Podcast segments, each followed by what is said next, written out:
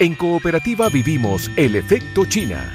Cultura, comercio, turismo, los factores de un intercambio que da frutos. Con Chile y China, más cerca. Efecto China, en Cooperativa, con Rafa Pardo. Colabora, Cruzando el Pacífico. Invita, Radio China Internacional.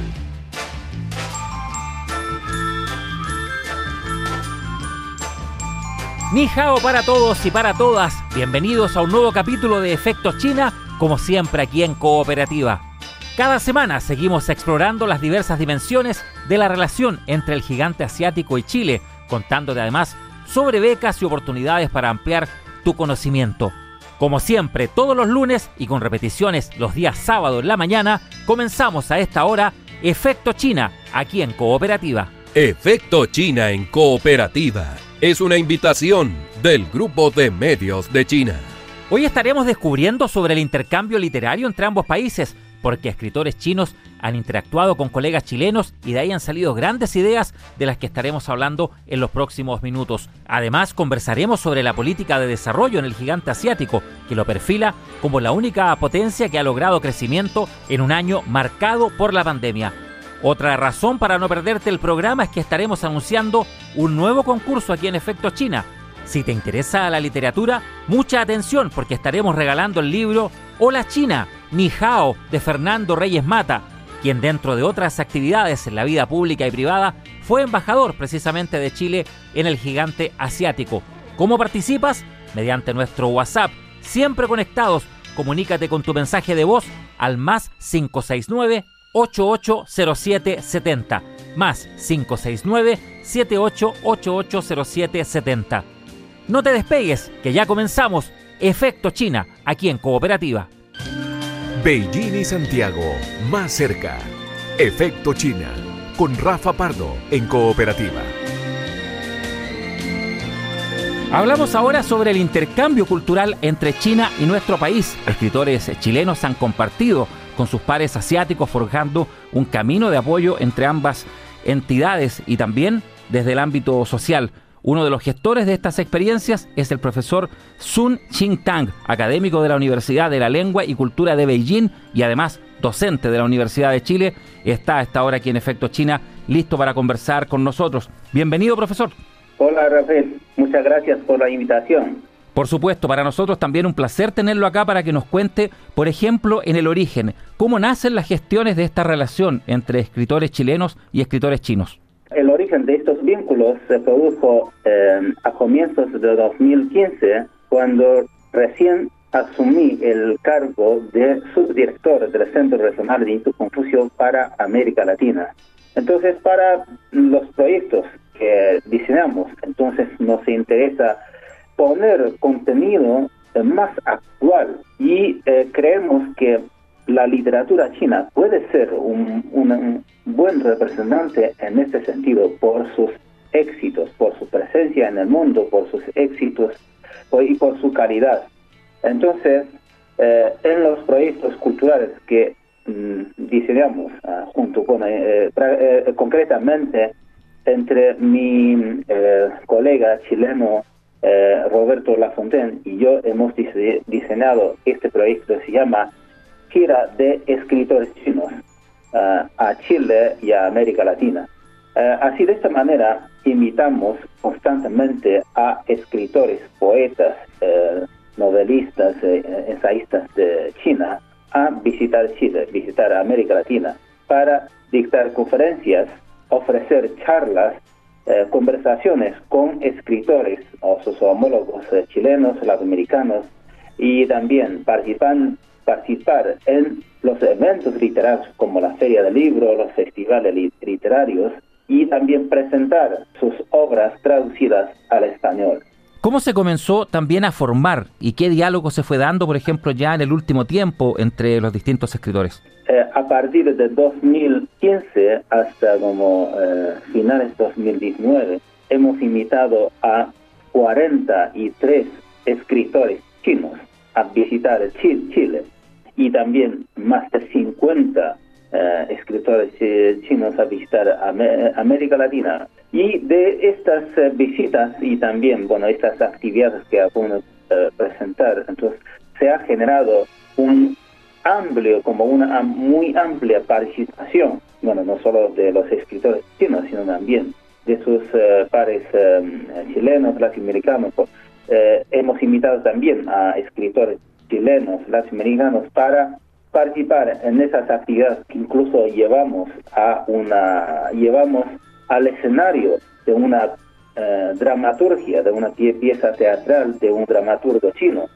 Entonces, eh, y hoy en día ya esta, este vínculo ya es constante entre ambos eh, países, o mejor dicho, bueno, entre China y América Latina.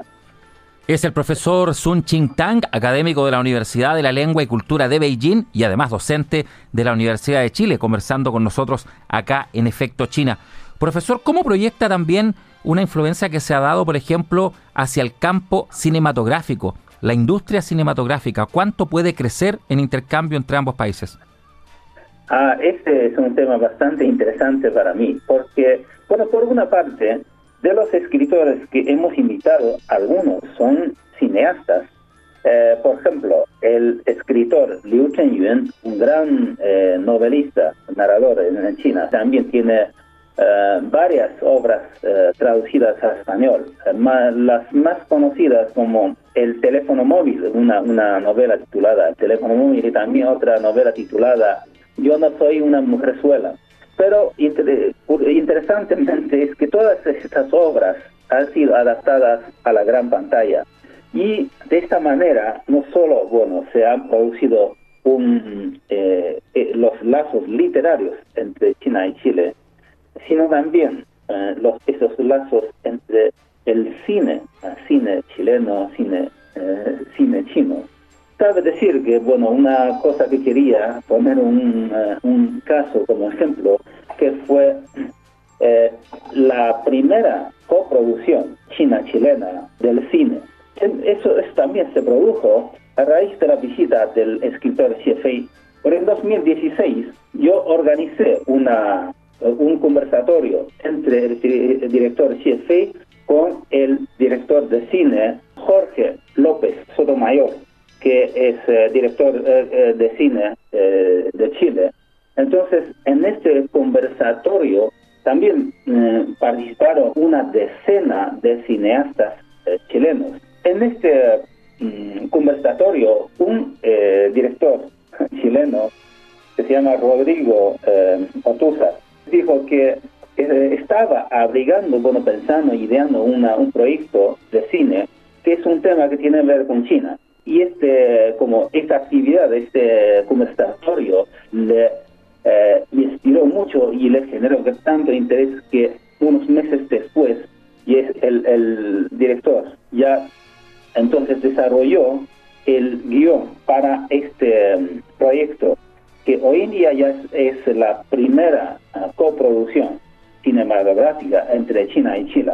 Esta, este proyecto se llama El Príncipe Rojo y el Guerrero del eh, Imperio Celeste. Eh, esta, este proyecto ganó un premio en el eh, Festival Internacional de Cine de Beijing 2019 por proyecto de coproducción. Se planeaba filmar para 2020, pero bueno, debido a la pandemia, la pandemia no se ha no se ha podido, pero se ha mantenido este, proyecto. Para que, por ejemplo, para la filmación, yo creo que no sé, no eh, para 2021 tengo mucha ilusión eh, sobre eh, esta esta película y espero que se que salga a luz eh, lo más, eh, bueno, eh, dentro de poco, en 2021, por ejemplo, porque es un proyecto que se ha producido, se ha, se ha producido debido a estos vínculos que hemos creado en la consolidación de estos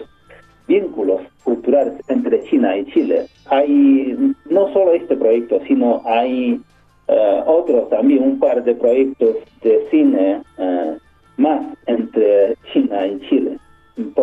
hay una, un director, eh, también un director de cine chileno, director muy, muy famoso que está desarrollando un proyecto, proyecto de, de, película, de coproducción con China también. y también hay un, incluso hay un documental, hay, hay, un proyecto de documental acá en Chile sobre la vida de del pintor chileno José Ventureri, su vida en China. Como sabemos que en los años 60 el, este, el pintor, el artista José Ventureri vivió um, muchos años en, mi país. Uh, o sea, ha tenido, ha, surtido, ha tenido muchos, uh, surtido grandes efectos para las relaciones culturales entre ambos países. José Ventureri incluso fue recibido por el, por el, presidente chino Mao de entonces y también su la señora de José Ventureri incluso fue la primera profesora ah, de español eh, en China. Eso, bueno, son historias muy interesantes. Pero bien, pero yo me alegro de ver tantos eh, frutos, ah, tantos frutos que se han producido ah, a raíz de estas relaciones culturales entre ambos no solo literales, sino también en, en el cine, en otras áreas. Es el profesor Sun Ching Tang, académico de la Universidad de Lengua y Cultura de Beijing y además docente de la Universidad de Chile, en esta conversación aquí en Efecto China en Cooperativa. Profesor, muchas gracias por acompañarnos en esta segunda temporada del programa. Seguimos, por supuesto, en contacto para saber más de literatura, de cine y todo lo que involucra esta relación entre ambos países. Que tenga una gran semana y, por supuesto, que sea un gran 2021. Muchas gracias. Igualmente, que a todos, todo el público chino-chileno que tenga muy feliz año 2021 con éxitos, con salud, con felicidad. Tendiendo puentes entre China y Chile. Rafa Pardo. Efecto China en cooperativa. Y en nuestro sitio cooperativa.cl slash efecto China puedes encontrar todo el contenido sobre el país imperial. Sepamos ahora sobre la sonda china Tianwen 1 que entrará en órbita marciana durante el mes de febrero. Esto marca un gran avance en la carrera espacial. Cada detalle de lo que viene está en la siguiente nota del periodista Mariano Reyes. A 130 millones de kilómetros se encuentra ya la sonda china Tianwen-1 que fue lanzada el pasado 23 de julio del 2020. Aún le falta por recorrer otros 8,3 millones para alcanzar su objetivo, Marte, el planeta rojo. Está previsto que llegue a la superficie el próximo mes de mayo, pero más temprano aún es su llegada a la órbita de Marte, que será en febrero según confirmó la Administración Nacional del Espacio. La sonda pasará entre 2 y 3 meses y identificando el punto más propicio para posarse en la superficie del cuarto planeta del sistema solar. Sus planes serán llevar a cabo tareas científicas mientras el orbitador garantiza las comunicaciones con nuestro planeta. Estudios de morfología, estructura geólica, características del suelo y distribución del agua congelada cerca de la superficie son parte de sus tareas. Un gran paso para China en la carrera espacial en la que actualmente compite con los Emiratos Árabes Unidos. Es la quinta sonda enviada a Marte tras los cuatro anteriores a cargo de Estados Unidos. Sin embargo, China ocupó el primer puesto en posar una sonda en la cara oculta de la Luna, un hito logrado en 2019. Tianwen-1 fue nombrada por un poema de Ku Yuan, uno de los autores más conocidos de la antigua China, y significa preguntas al cielo. Hacia el 2030, el gigante asiático planea enviar otra sonda más grande para seguir recolectando muestras y traerlas de vuelta a la Tierra. Todo con las miras puestas en enviar humanos al planeta rojo en el futuro.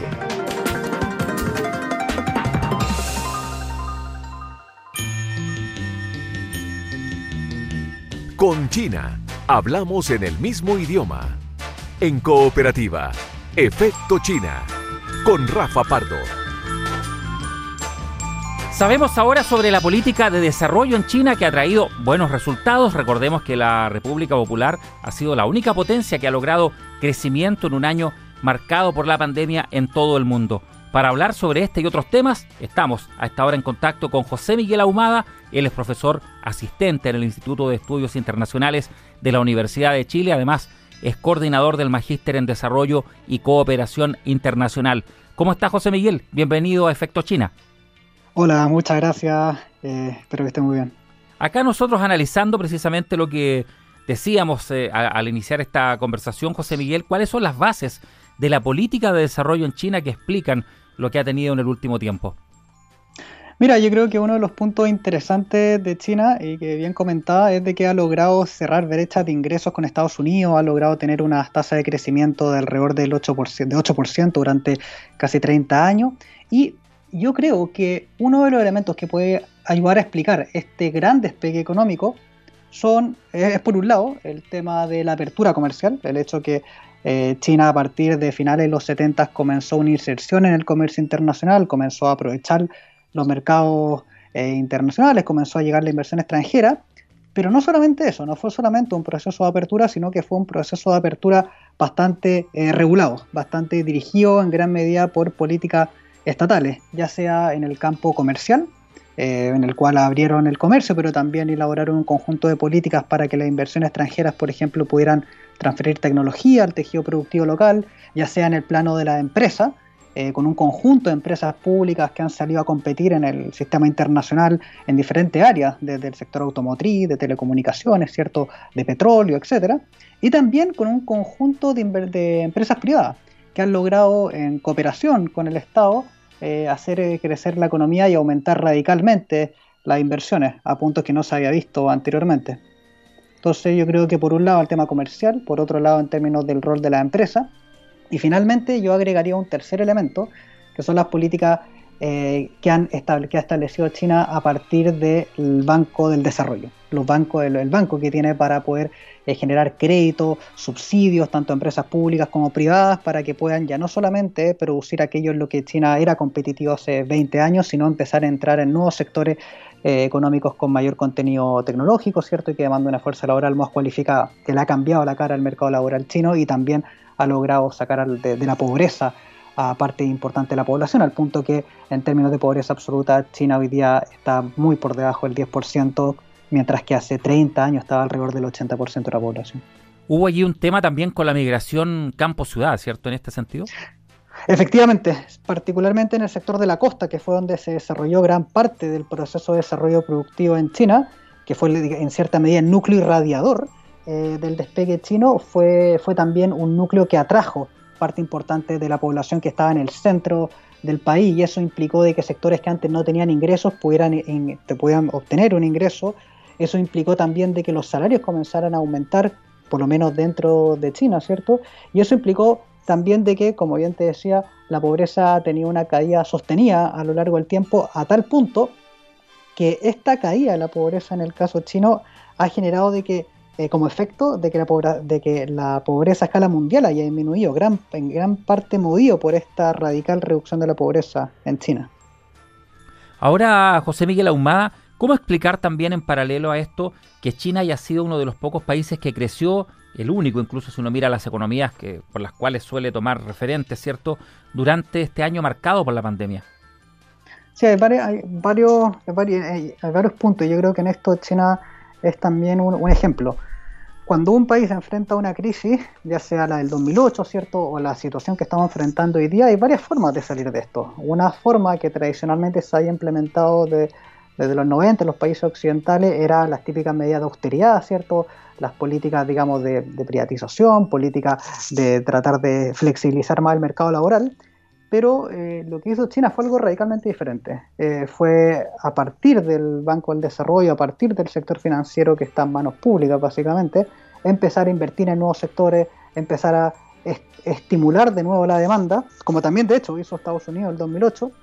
Y una de las políticas que ha hecho en la actualidad China durante el 2020 fue la nueva inversión en el sector de infraestructura, que tiene como proyecto no solamente restablecer el empleo, ¿cierto? restablecer la economía, sino también hacer que este restablecimiento, el crecimiento económico, venga a la mano de una sostenibilidad medioambiental. Entonces estamos presenciando un conjunto de inversiones en sectores industriales, en sectores de infraestructura, que a su vez tienen la uno de los objetivos, ¿cierto?, que sea medioambientalmente sostenible. Lo mismo hizo, por cierto, China en el 2008, que fue una gran inversión para generar un nuevo ciclo de eh, crecimiento inmobiliario para salir de la crisis del 2008 y esa fue una de las razones por las cuales China también fue uno de los pocos países que logró rápidamente salir de lo que fue la crisis del 2008.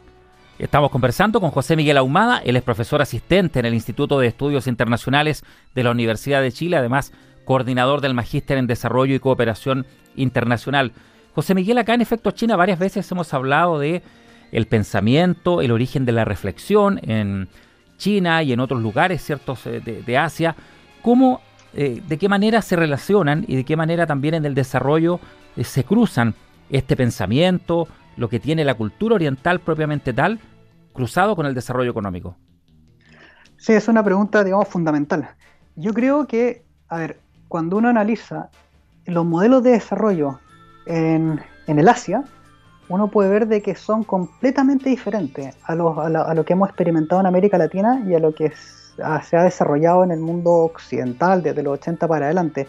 Una de las características del modelo de crecimiento asiático, y acá incluyo Corea del Sur, Japón, eh, Vietnam y por supuesto China, es de que han logrado insertarse en el comercio internacional no mediante una radical apertura comercial, como fue por ejemplo con el consenso Washington en América Latina, sino con un Estado que tenía un rol, ya como te había comentado, bastante importante, en el cual el Estado podía eh, controlar parte importante de, la, macroeconomía, ¿cierto? Hoy día China controla, tiene un gran impacto en el tipo de cambio, las políticas estatales para promocionar las exportaciones, hoy día China tiene un holding financiero estatal con el cual puede participar en las decisiones de inversión de gran parte de la grande empresa. Entonces, este rol que tiene el Estado para dirigir inversiones y para poder eh, regular la inserción en el comercio internacional es algo que es característico del modelo asiático de desarrollo y que lo diferencia de los que hemos visto anteriormente. Este modelo viene desde los años 60-70, después tiene un periodo de liberalización en los 90,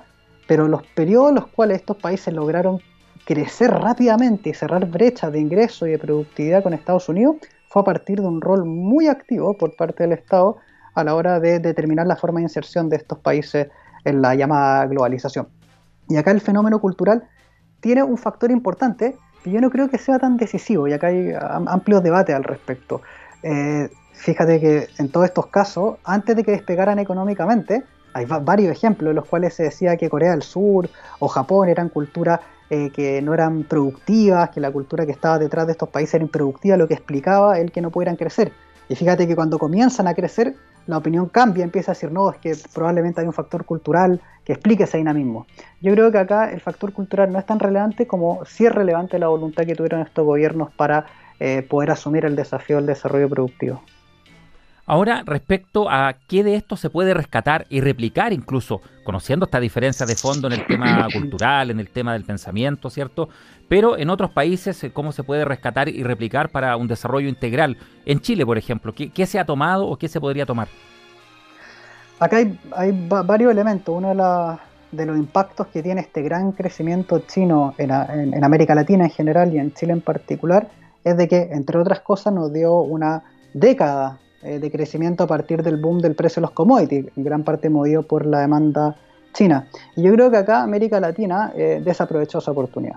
Eh, y lo, desaprovechó por diferentes motivos, pero no se, no se supo tomar esta ola de ingresos que venía para poder hacer políticas productivas, para poder no solamente redistribuir, sino también hacer de que el Estado pueda colaborar en la creación de valor en la sociedad. Si algo podemos rescatar del caso chino, creo yo, es que el Estado ha sido un actor clave a la hora de crear nuevos sectores económicos y de estimular la inversión, por ejemplo, en I+.D., que ha tenido un crecimiento radical desde el año 90 hasta la actualidad.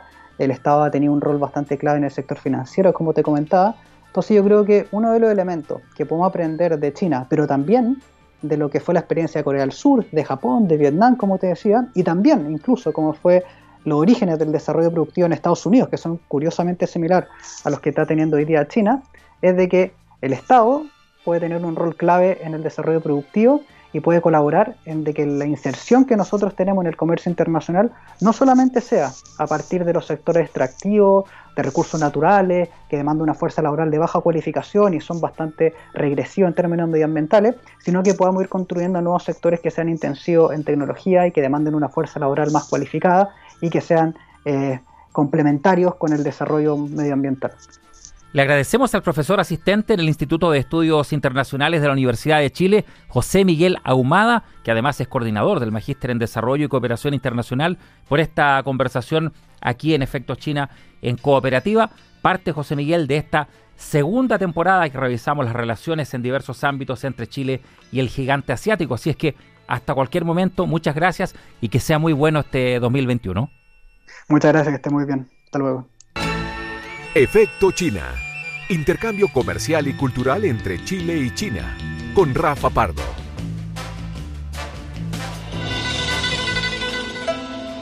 Nos despedimos, no sin antes compartir un poco de las melodías clásicas chinas que siempre tenemos aquí en nuestro programa.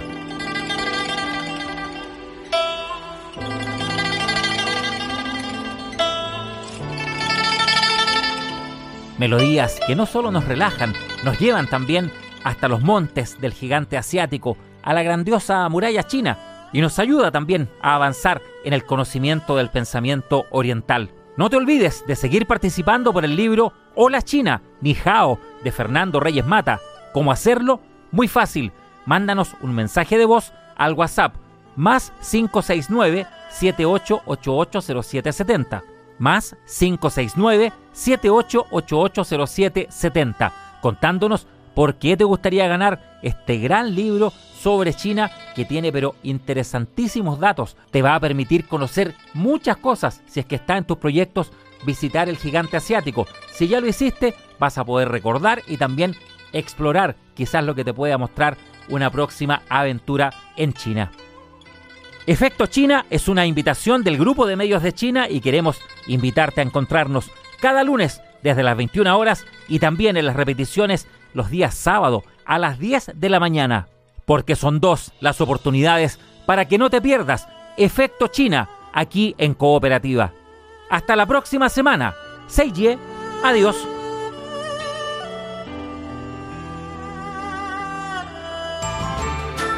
Fue Efecto China, en cooperativa, con los factores de una relación bilateral que da frutos. Efecto China, una invitación de Radio China Internacional.